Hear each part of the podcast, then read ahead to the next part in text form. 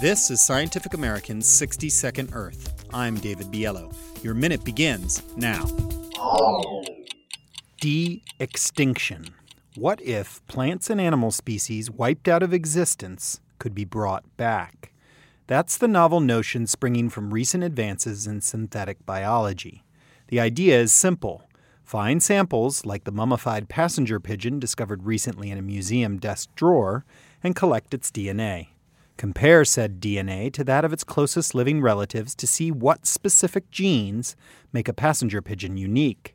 Then splice those crucial genes into the living relative's DNA strands to produce a genetic copy of the extinct animal. Resurrection.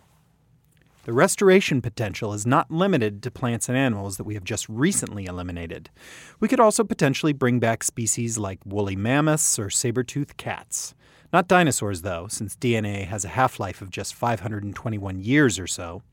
Of course, successfully bringing back the mammoth might also require restoration of its habitat, so it has a home to roam. But even without the reappearance of charismatic megafauna, such techniques will find uses from agriculture to injecting a bit more genetic diversity into dwindling populations of endangered species.